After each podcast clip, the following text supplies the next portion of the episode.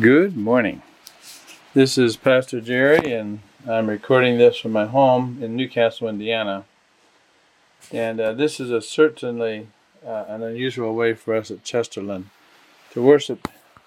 But we are together in spirit, and uh, after all, the, the church is being held together by the Holy Spirit in our common confession of faith in Christ. But still, it's a bit weird I feel like Paul writing the Ephesians or some other mission church, uh, writing from afar, but knowing I'm present with you in spirit. So, just wanted to say that Sandy and I are homebound for this week. Uh, though she fears that there's going to be a mandatory uh, um, call to work, but she has several days off, and so it's a good timing for us to be together. And uh, I hope you're enjoying your time with your family as well. But um, I'll be in Chesterland next week, and so you know I'm always accessible by phone. And I've been talking with many of you this week, so stay in touch. But come, now let's turn to worship our great God and King. In uh, Psalm 100, David says, Shout joyfully to the Lord, all the earth, and serve the Lord with gladness. Come before him with joyful singing and know that the Lord himself is God. It is he who made us and not we ourselves. We are his people and the sheep of his pasture. So enter into his gates with thanksgiving and his courts with praise. Give thanks to him and bless his name. For the Lord is good. His loving kindness is everlasting and his faithfulness to all generations. Let's uh, let's pray. Father, we glorify the King of Kings. We glorify the Lamb.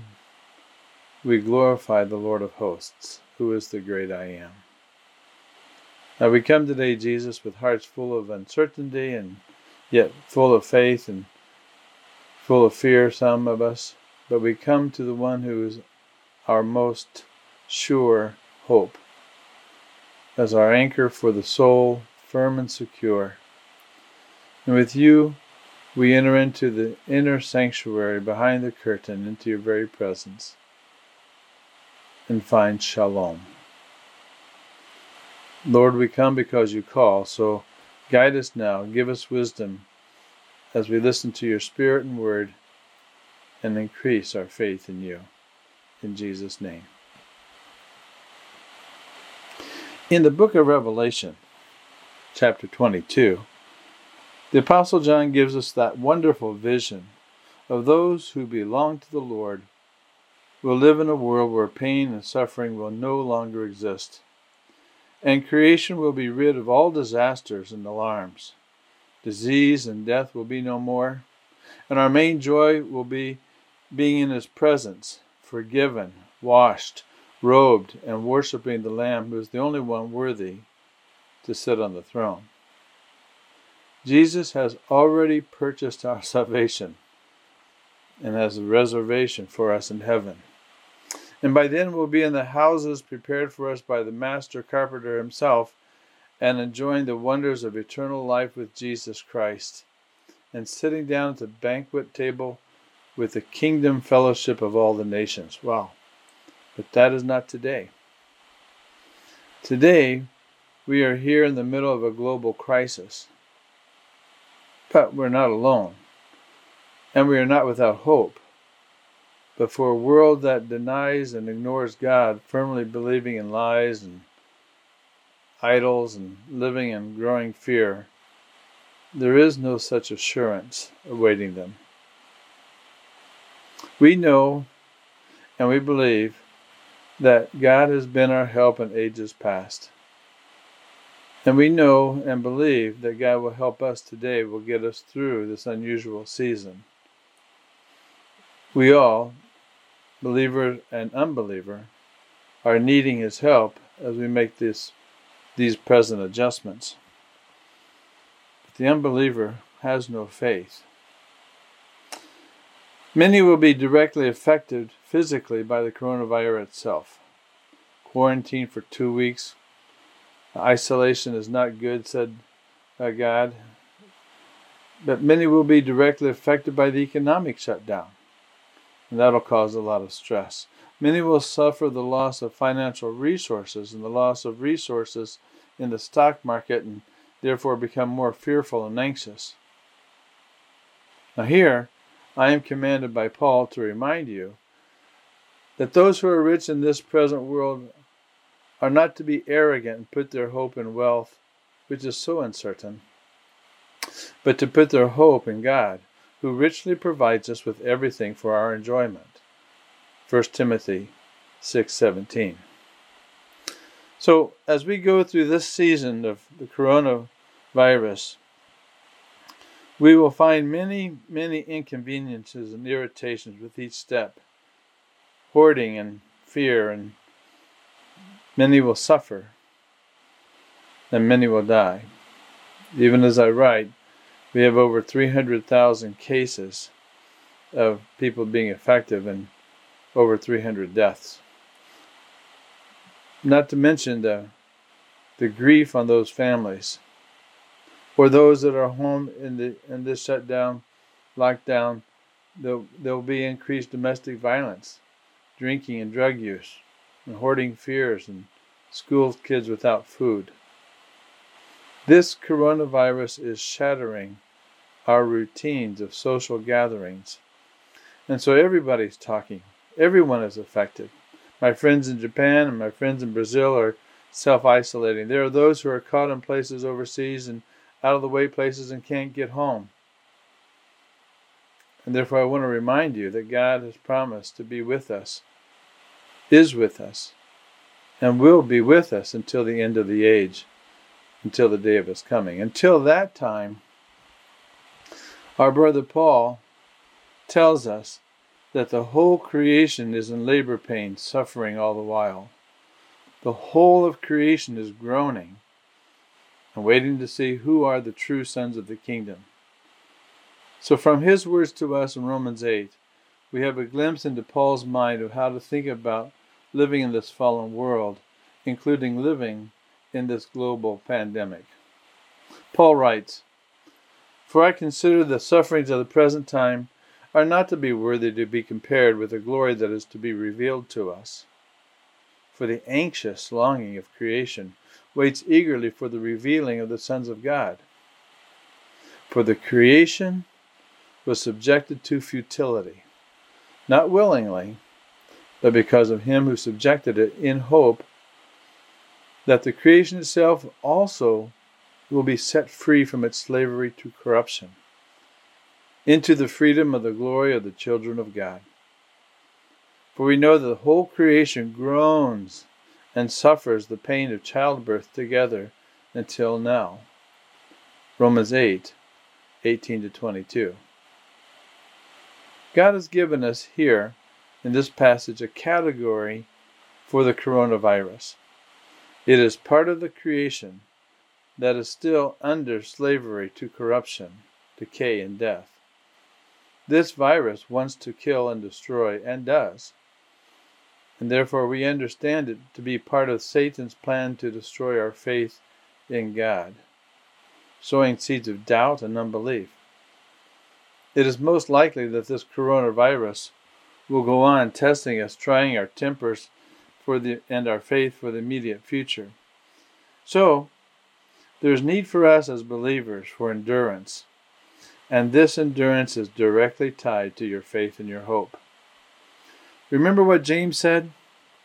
In James 1, he says that faith is more valuable and altogether more powerful to deal with these kind of uncertainties, even more than science. James 1 2 to 6.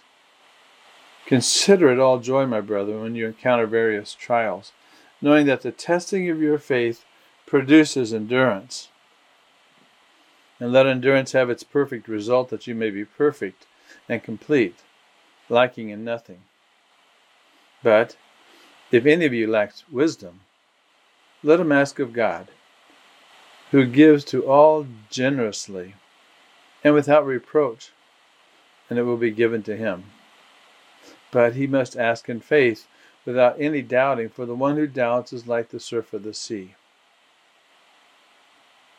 Peter also tells us, In this you greatly rejoice, even though now for a little while, if necessary, you have been distressed by various trials, so that the proof of your faith, being more precious than gold, which is perishable, even though tested by fire, may be found to result in praise and glory and honor of the revelation of Jesus Christ.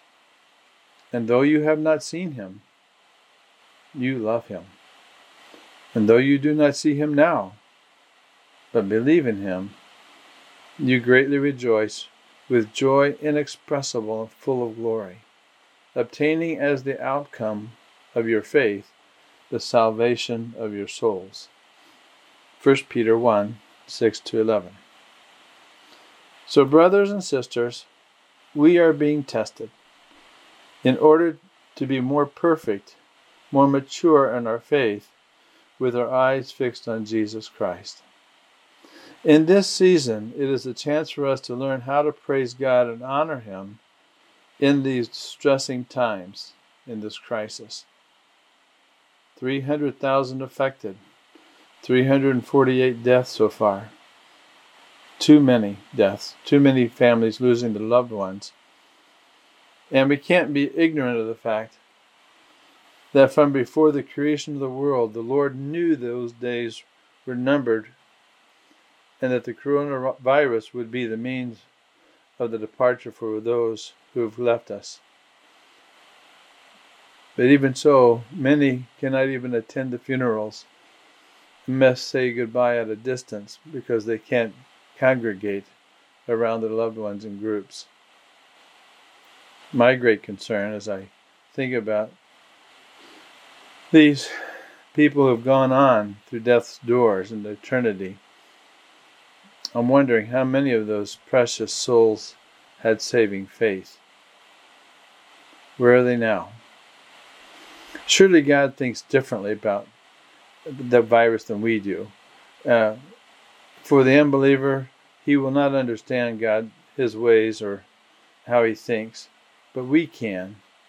And so again, Peter says, Do not let this one fact escape your notice that with the Lord one day is like a thousand years, and a thousand years like one day. The Lord is not slow about his promise, as some count slowness, but he's patient towards you, not wishing for any to perish, but for all to come to repentance. And I think that's one of the things that this virus is going to help us see how God is bringing people to repentance and faith. Jesus knew how to deal with fear. He knew how to deal with foolishness, and he knew how to deal with those who had little faith. And he walked in a fallen world, a diseased world, knowing that his Father was always with him, listening to him, and working through him.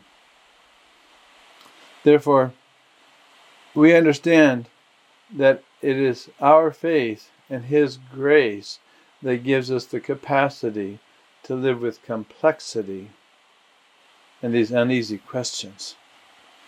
Questions like, Where is God in all of this?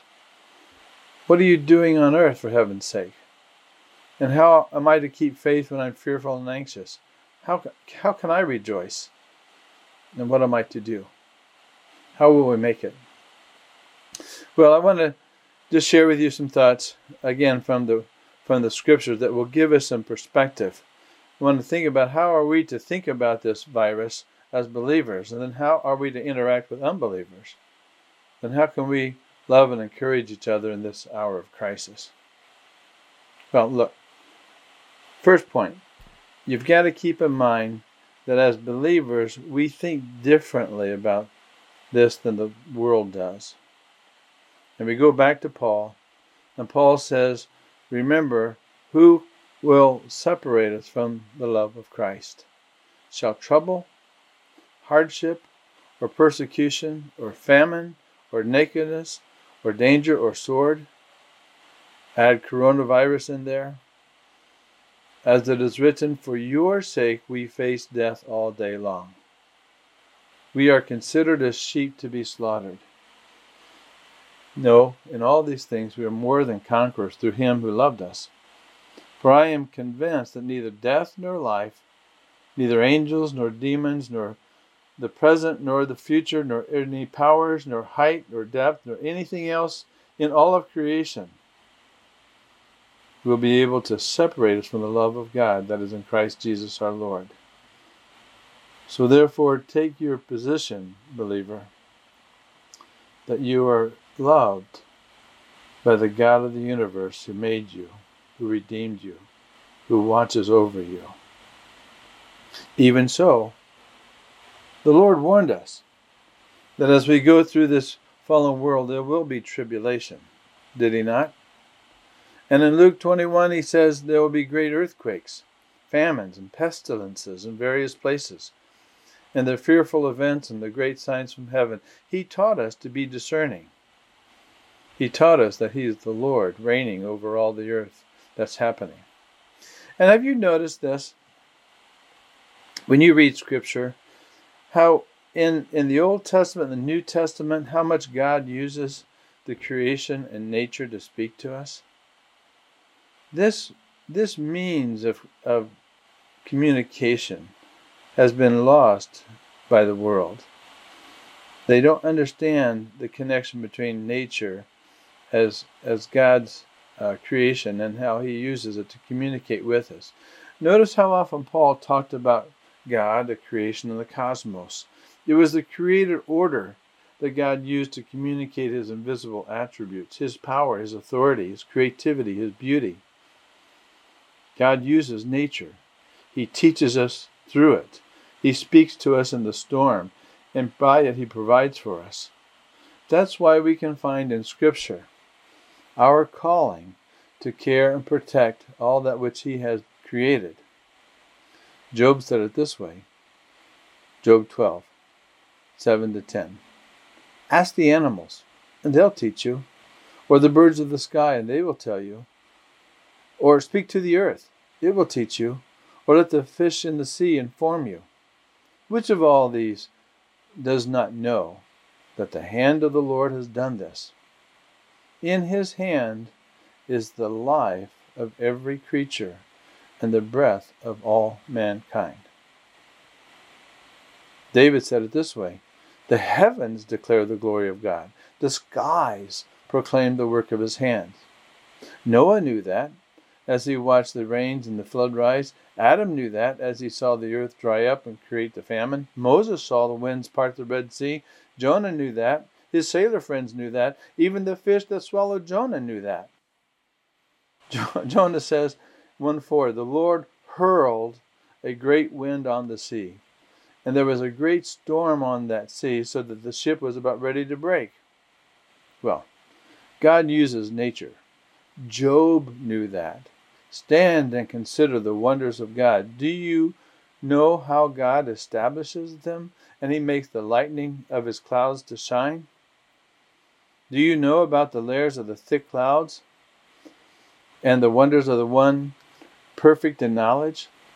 Well, the Old Testament characters understood that God uses nature. Luther, Martin Luther, also believed that. One day when he was coming back from his place near Stotternheim on July 2nd, 1505, the uh, law student was transformed into a lowly monk searching out for God's grace. He uh, was coming back along the road in a rainstorm, and uh, in the rainstorm, a lightning bolt came right by near him and threw him on the ground. And he immediately got up, thinking God had been speaking to me, and he prayed, Saint Anne, help me, I will become a monk. Three years later, uh, or, sorry, immediately then he got up and uh, went into the monastery, which was a struggle between him and his father. But he dedicated himself to a monastic life in order to do the good works to please God, cleanse his conscience, and to serve others through prayer for their souls. Even so, Luther had no peace. But he understood that God had sent that lightning bolt to get his attention.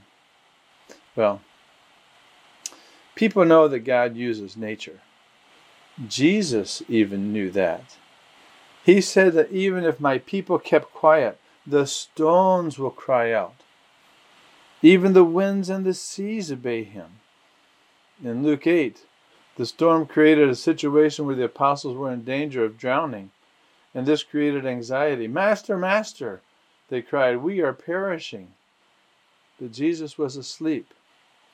In like manner, the various storms that we face have, this, have that same anxiety producing ability and create worry in our minds as well. But Jesus warned, Jesus warned us that this anxiety will choke us out, will choke us, and choke us, we'll get choked by the cares of this life. Well, Jesus also taught us how to deal with such anxieties. Even when we are afraid, we must learn to trust in God no matter what. No matter what. And the disciples came away saying, If the winds and the seas obey him, what manner of man is this? What manner of man indeed? He is the Lord of glory. So, we need to listen to the Lord. We need to hear him say, Consider the lilies of the field, consider the birds. God is in control of nature. But we can understand that. We can have faith, but not everybody does. So, as we interact with unbelievers about their faith or lack of faith, how should we how should we interact? Well, you need to understand that there's a difference between those who doubt and those who have unbelief. One is a matter of the mind and intellect, and the other is a matter of the will. Doubt is difficulty in understanding, but unbelief is disobedience and resistance to faith. There is a man named Ron Reagan Jr who said that uh, faith will fade, religions will flower and vanish, but reason, ah, reason remains. Reason is where I put my faith, if you will. Reason is where I stand, and I am happy to stand there with you. Well, in this mindset, there's no place for God because science has replaced faith. There's no place for God until we reach the end of our science, the end of our knowledge. And if there's no place for God there, then it's absurd to reason, reasonably think about having a God who can participate and speak to you and speak to creation and bring peace and meaning to a broken world. Therefore, there are people who will not be able to think, biblic, think biblically about this coronavirus and they will walk in anger and fear. And they will act out of that fear because they're facing an existential threat. This is what Ron Reagan said in that commercial that's on television now. He says, I'm Ron Reagan, unabashed atheist, and I'm alarmed by the intrusion of religion into our secular government. And he urged the church and state to keep separate just as our founding fathers intended. And then he signed off as a lifelong atheist, not afraid of burning in hell. No, he's not afraid. But like those in Romans 1, he suppresses the uh, truth of God in unrighteousness because that which is known about God is evident within them. For God made it evident to them. For since the creation of the world, his invisible attributes have been uh, understood through what has been made so that they are without excuse. They exchanged the truth of God for a lie, and they worshiped and served the creature rather than the Creator. Well, as Christians, we want to exchange the lie for the truth of God, and we want to worship the Creator and honor and care for the creation rather than to worship it. But there are men like Ron Reagan who will question the reasonableness of faith. And furthermore, they will have nothing to do with it, and they will reject any hope beyond this world because they are secular, that is, bound to the second, in this immediate time frame of this life.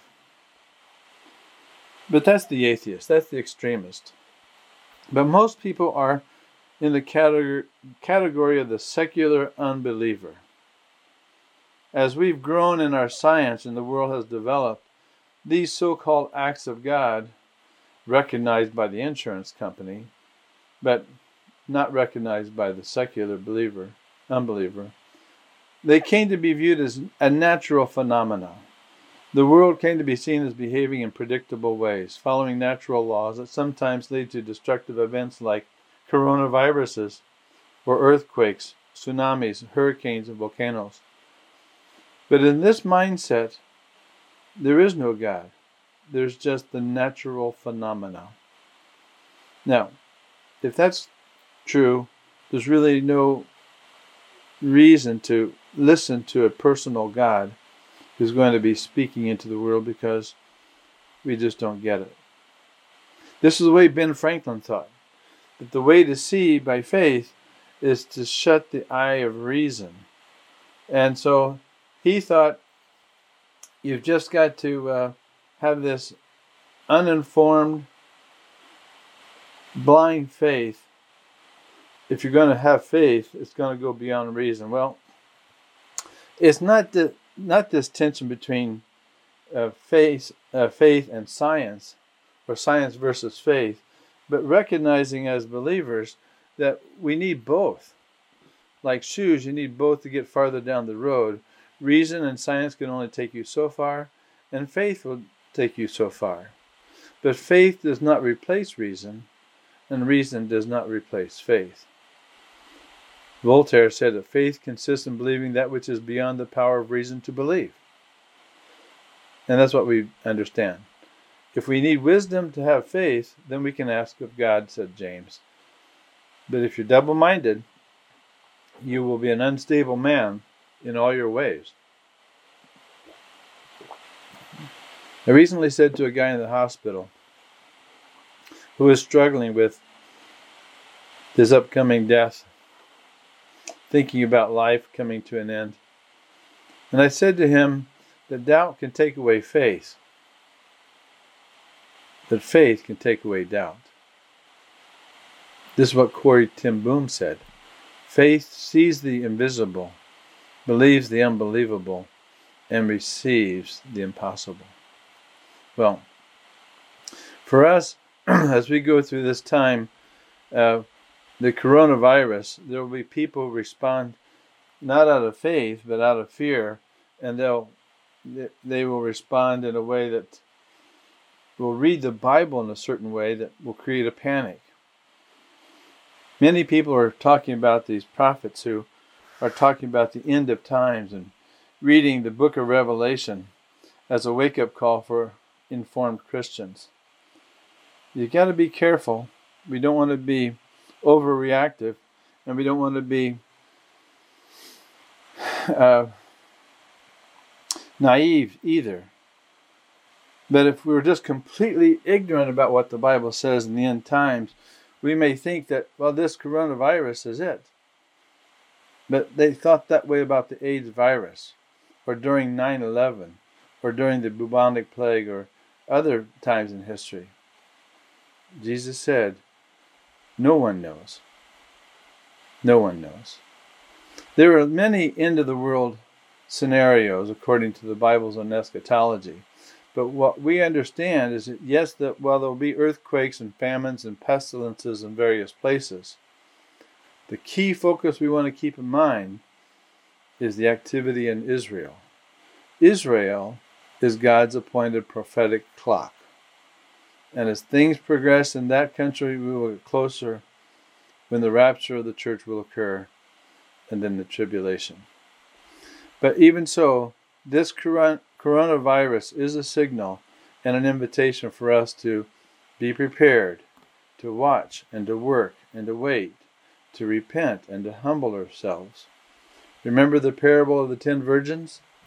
It calls for readiness in the face of uncertain times of his coming is the watching parable, preparing us for his coming. But for those who do not have faith in the Lord, we were reminded what he said. For this reason I say to you, do not be worried about your life, as to what you will eat or what you will drink, nor for your body, as to what you put on. Is not life more than food, and the body more than clothing? Look at the birds of the air again. They do not sow, nor reap, nor gather into barns, and yet your heavenly Father feeds them. Are you not worth much more than they? Your heavenly Father knows you need these things. And why are you worried about clothing? Observe the lilies of the field, how they grow. Yet I say to you that not even Solomon in all of his glory clothed himself like these. But if God so clothes the grass of the field, which is alive today and tomorrow is thrown into the furnace, will he not much more clothe you, you of little faith? So do not worry. What will we eat? What will we drink? What will we wear for clothing? How will we survive this coronavirus? For the Gentiles eagerly seek these things. And let me conclude. Your heavenly Father knows. Your heavenly Father knows. Your heavenly Father knows that you need these things. So rest, little sparrow, fear not. The Gentiles are anxious. You are called to peace. You are called to trust in a most powerful God who uses creation, who uses faith, who gives wisdom, who watches over us. So don't fear. Well, how are, to, how are we to respond in this time of suffering, of enduring? Well, don't panic. But we are to have a bold humility and a humble boldness. A bold humility, we can run to the throne of grace boldly, expecting God, to meet God. Daniel 11:32 said, "People who know their God display strength and take action."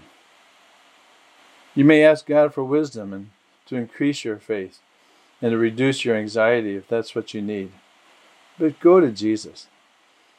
Turn to Him and trust Him. Then, we just need to be using common sense and practice the guidelines from the CDC for social distancing and washing hands and not putting other people at risk. But as we maintain our relationships by phone and texting, keep in touch. Uh, stay in touch with me and with others in the church. I would encourage you to take the directory and pray for everyone in the church, like I'm doing. Call people. Take the initiative to see if there's something that you can do for them if you run to the store and, and make those little extra efforts to uh, serve.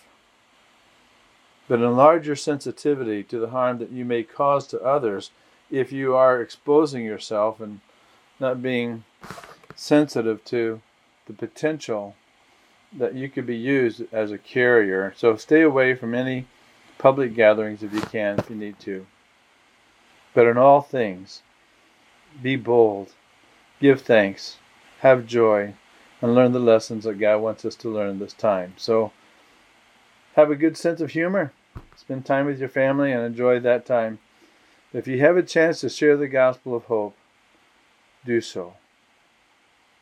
I would encourage you uh, to read Psalm 18 or Psalm 37 to quiet your heart.